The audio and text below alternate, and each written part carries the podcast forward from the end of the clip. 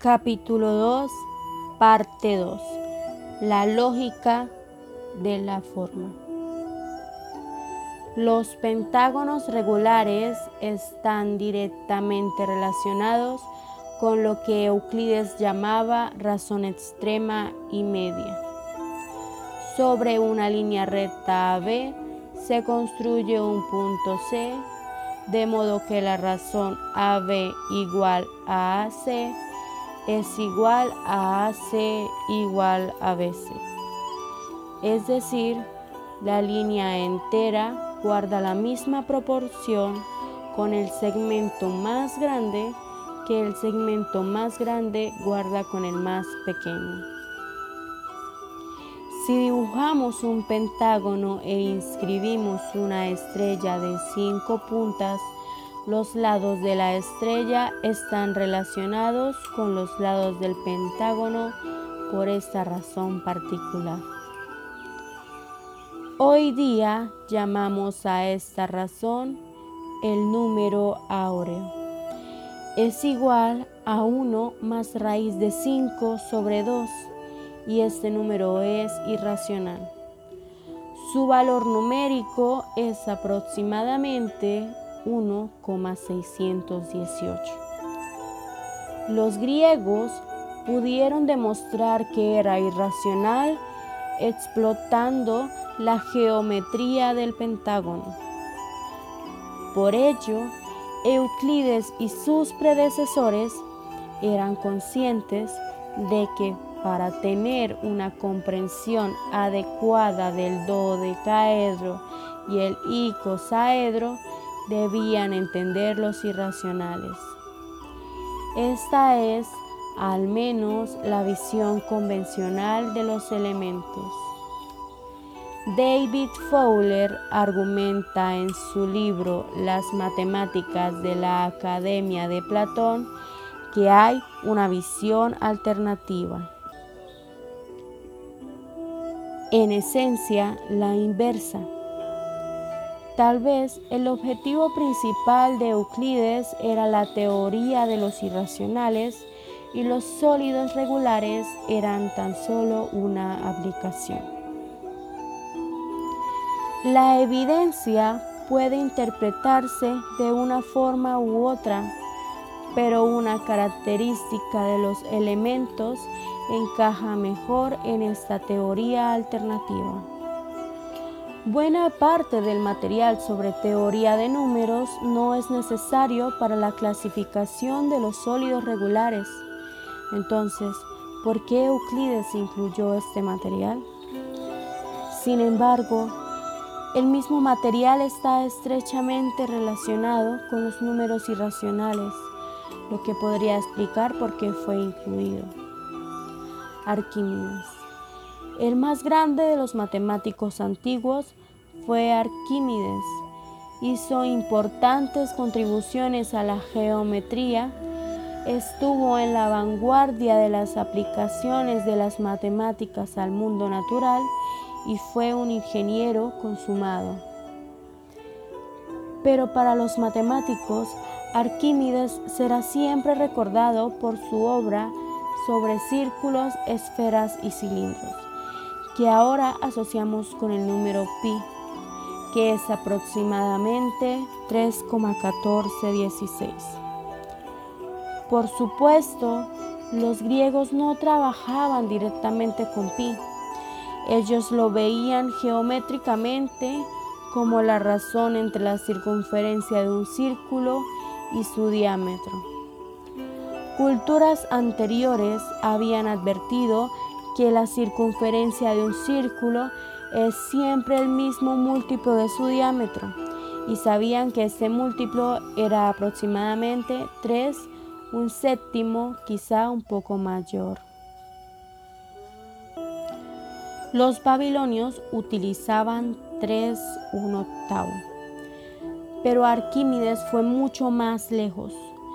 Sus resultados iban acompañados de demostraciones rigurosas en el espíritu de Eudoxo. Hasta donde sabían los griegos, la razón entre la circunferencia de un círculo y su diámetro podría ser irracional. Ahora sabemos que realmente es así, pero la demostración tuvo que esperar hasta 1770, cuando Johann Heinrich ideó una, sea como fuere, puesto que Arquímedes no pudo demostrar que pi es racional.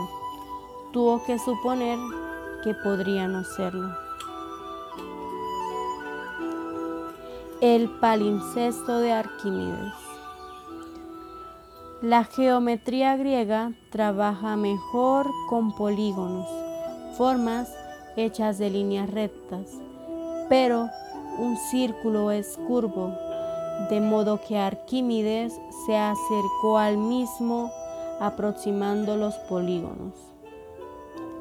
Para estimar pi, él comparó la circunferencia de un círculo con los perímetros de dos series de polígonos, una serie situada en el interior del círculo y la otra a su alrededor. Los perímetros de los polígonos dentro del círculo deben ser más cortos que el círculo, mientras que los de fuera del círculo deben ser más largos que el círculo. Para hacer el cálculo más fácil, Arquímedes construía sus polígonos disecando repetidamente los lados de un hexágono regular, un polígono de seis lados. Para obtener polígonos regulares con 12 lados, 24, 48 y así sucesivamente, se detuvo en 96. Sus cálculos demostraban que 3 1071 eran menores que pi y pi era menor que 3 un séptimo. Es decir, pi está en algún lugar entre 3,1408 y 3,1429 en notación decimal actual. La obra de Arquímedes sobre la esfera es de especial interés porque no solo conocemos su demostración rigurosa, sino la forma en que la encontró, que decididamente no era rigurosa. La demostración se da en su libro sobre la esfera y el cilindro. Él demuestra que el volumen de una esfera es dos tercios del de un cilindro circunscrito y que las áreas de aquellas partes de la esfera y del cilindro que yacen entre dos planos paralelos, cualesquiera sean, son iguales. En lenguaje moderno, Arquímedes demostró que el volumen de una esfera es 4pi r al cubo sobre 3, donde r es el radio y el área de su superficie es 4pi r al cuadrado. Estos hechos básicos se siguen utilizando hoy. La demostración hace un uso consumado de la exhaustión este método tiene una limitación importante. Hay que saber cuál es la respuesta antes de tener muchas posibilidades de demostrarla. Durante siglos los estudiosos no tenían ninguna manera de cómo Arquímedes conjeturó la respuesta. Pero en 1906, el estudioso danés Heiberg estaba estudiando un pergamino del siglo XIII en el que había inscritas oraciones. Él advirtió líneas tenues de una inscripción anterior que había sido borrada para dejar lugar para las oraciones. Descubrió que el documento original era una copia de varias obras de Arquímedes. algunas de ellas previamente desconocidas. Y lo que es más sorprendente, ahora se sabe que el mismo manuscrito contiene fragmentos de obras perdidas de otros dos autores antiguos. Una obra de Arquímedes, el método de los teoremas mecánicos, explica cómo conjeturar el volumen de una esfera. La idea consiste en hacer rebanadas infinitamente delgadas de la esfera y colocar las rebanadas en un plato de una balanza. En el otro plato se cuelgan rebanadas similares de un cilindro y un cono cuyos volúmenes Arquímedes ya conocía. La ley de la palanca da el valor buscado para el volumen. El pergamino fue vendido por 2 millones de dólares en 1998 a un comprador privado. Problemas para los griegos. La geometría griega tenía limitaciones, algunas de las cuales superó introduciendo nuevos métodos y conceptos. Euclides solo admitía las construcciones geométricas que podían realizarse usando una vara no marcada y un par de compases. A veces se dice que él hizo de esto un requisito, pero no está explicitado como una regla, sino que está implícito en sus construcciones con instrumentos extra, idealizando de la misma manera que la curva trazada por un compás está idealizada como un círculo perfecto. Son posibles nuevas construcciones. Por ejemplo, Arquímedes sabía que se puede trisecar un ángulo utilizando una vara recta en la que hay dos marcas fijas. Los griegos llamaban a tales procesos construcciones neusis. Ahora sabemos cómo los griegos debieron haber sospechado que una trisección exacta del ángulo con regla y compás es imposible. De modo que la contribución de Arquímedes se extiende a lo que realmente es posible. Otros dos problemas famosos de la época son la duplicación del cubo. Construir un cubo cuyo volumen sea el doble del de un cubo dado y la cuadratura del círculo construir un cuadrado con la misma área de un círculo dado. Se sabe también que ambos son imposibles utilizando regla y compás. ¿Para qué les servía la geometría? Alrededor del 250 a.C., Erotóstenes e de Sirene utilizó la geometría para estimar el tamaño de la Tierra. Él advirtió que a mediodía en el solsticio de verano el sol estaba casi exactamente encima de Siena, actualmente Asuán, porque reflejaba en el fondo de un pozo vertical.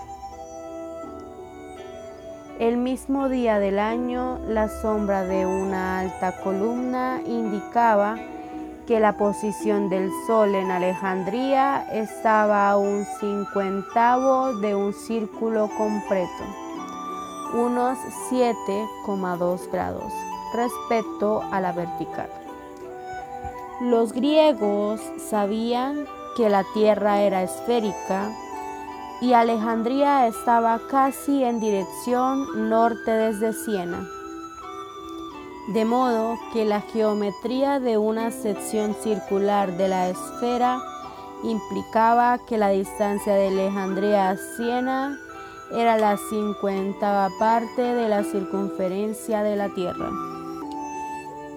Erastótenes sabía que una caravana de camellos tardaba 50 días en ir de Alejandría a Siena y recorría una distancia de 100 estadios cada día. Luego, la distancia de Alejandría a Siena son 5.000 estadios, lo que hace la circunferencia de la Tierra de 250.000 estadios. Por desgracia, no sabemos con seguridad qué longitud tenía un estadio, pero se estima en 157 metros, lo que lleva a una circunferencia de 39.250 kilómetros. La cifra moderna es de 39.840 kilómetros. Una ampliación trascendental de las operaciones permitidas en geometría dio fruto en el trabajo árabe sobre la ecuación cúbica alrededor del año 800 y tuvo aplicaciones importantes en mecánica y astronomía. Fue la introducción de una nueva clase de curvas, las secciones cónicas. Secciones cónicas. Estas curvas, que son extraordinariamente importantes en la historia de la matemática, se obtienen seccionando un cono doble con un plano. Hoy abreviamos el nombre en cónicas, se da en tres tipos principales. La elipse, una curva ovalada cerrada que se obtiene cuando el plano corta solo a una mitad del cono los círculos son elipses especiales. La hipérbola. Una curva con dos ramas infinitas que se obtiene cuando el plano corta las dos mitades del cono.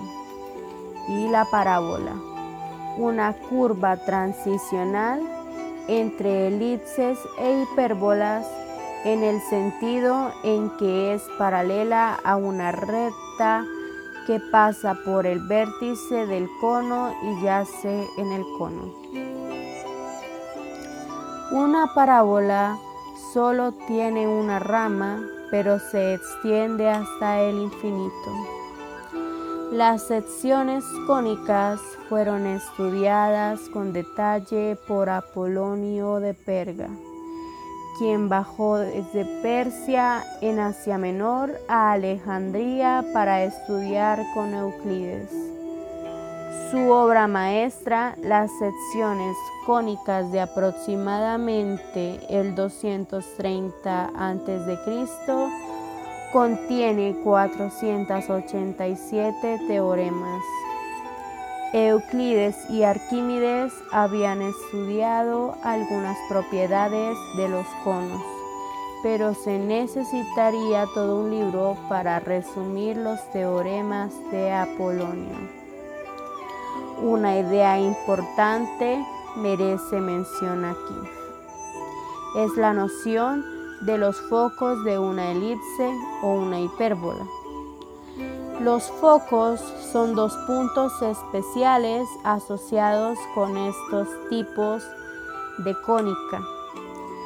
Entre sus principales propiedades distinguimos una, la suma de las distancias de un punto cualquiera de la elipse a sus dos focos es constante, igual al diámetro mayor de la elipse. Los focos de una hipérbola tienen una propiedad similar, pero ahora tomamos la diferencia de las dos longitudes. Los griegos sabían cómo trisecar ángulos y cómo duplicar el cubo utilizando cónicas, con la ayuda de otras. Curvas especiales, especialmente la cuadratriz, también podían cuadrar el círculo. Las matemáticas griegas aportaron dos ideas cruciales al desarrollo humano. La más obvia fue una comprensión sistemática de la geometría, utilizando la geometría como una herramienta. Los griegos entendieron el tamaño y la forma de nuestro planeta, su relación con el Sol y la Luna, incluso los movimientos complicados del resto del sistema solar. Utilizaron la geometría para excavar largos túneles partiendo de ambos extremos para encontrar en el centro lo que reducía el tiempo de construcción a la mitad. Construían máquinas gigantescas y poderosas, basadas en principios simples como la ley de la palanca, con fines tanto pacíficos como bélicos. Explotaron la geometría en la construcción de buques y en la arquitectura donde edificios como el Partenón son muestras de matemática y belleza que no están tan alejados. La elegancia visual del Partenón deriva de muchos trucos matemáticos astutos, utilizando por los arquitectos para superar las limitaciones del sistema visual humano y las irregularidades en el propio terreno en el que descansaba el edificio. La segunda aportación griega fue el uso sistemático de la deducción lógica para asegurar que lo que estaban afirmando también podía justificarse. El argumento lógico nadó de su filosofía pero encontró su forma más desarrollada y explícita en la geometría de Euclides y sus sucesores. Sin sólidos fundamentos lógicos no podría haber aparecido las matemáticas posteriores. El nuevo estadio de Wembley en su construcción se han utilizado principios básicos descubiertos en la antigua Grecia y desarrollados durante los siglos siguientes por muchas culturas. Ambas influencias siguen siendo hoy vitales. La ingeniería moderna, la fabricación y el diseño asistido computador, por ejemplo descansa firmemente sobre los principios geométricos descubiertos por los griegos. Todo gran edificio que se levanta está diseñado de modo que no se venga abajo. Muchos están diseñados para resistir terremotos. Cualquier torre, cualquier puente colgante, cualquier estadio de fútbol es un tributo a los geómetras de la antigua Grecia. El pensamiento racional, la argumentación lógica son igualmente vitales. Nuestro mundo es demasiado complejo y potencialmente demasiado peligroso para que basemos nuestras decisiones en lo que queremos creer y no en lo que realmente es. Hiparia de Alejandría es la primera mujer matemática de la que hay noticia. Era hija de Teón de Alejandría, también un matemático. Probablemente fue su padre de quien aprendió las matemáticas. Hacia el año 400 ella se había convertido en la directora de la Escuela Platónica de Alejandría donde daba clases de filosofía y matemáticas. No sabemos si Hiparia hizo contribuciones originales a las matemáticas, pero ayudó a Teón a escribir un comentario sobre el Almagesto de Ptolomeo y quizá también le haya ayudado a preparar una nueva edición de los elementos en los que se basaron todas las ediciones posteriores. Ella escribió comentarios sobre la aritmética de Diofanto y las cónicas de Apolonio. Entre los estudiantes de Hiparia habían varias figuras destacadas en la religión en auge de la cristiandad. Entre ellas, Silesio de Sirene, hay registro de algunas de las cartas que éste le escribió donde alababa sus capacidades. Por desgracia, muchos de los primeros cristianos consideraban que la filosofía y la esencia de Hiparia estaban enraizadas con el paganismo, lo que llevó a algunos a rechazar su influencia. En el 402, Cirilio, el nuevo patriarca de Alejandría, entró en rivalidad política con Erestes, el prefecto romano. Su muerte fue brutal, desmembrada por una multitud con tejas cortantes, algunos dicen que con conchas de ostras.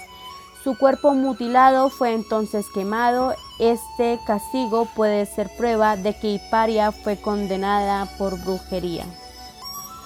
El método científico está construido deliberadamente para superar un deseo humano profundamente asentado que consiste en suponer lo que queremos que sea cierto, lo que afirmamos conocer.